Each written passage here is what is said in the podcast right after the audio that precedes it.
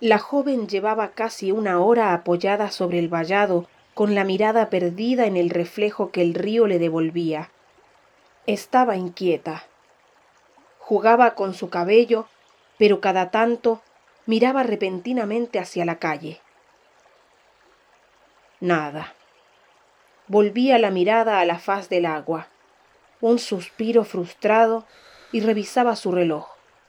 Otro suspiro y los ojos otra vez al agua. Cuando se le agotaron los suspiros, le dio la espalda al río y cruzó la calle. No quedaban rastros de ella cuando un chico llegó corriendo. Trató de recuperar el aliento mientras sus ojos la buscaban por los alrededores. Nada.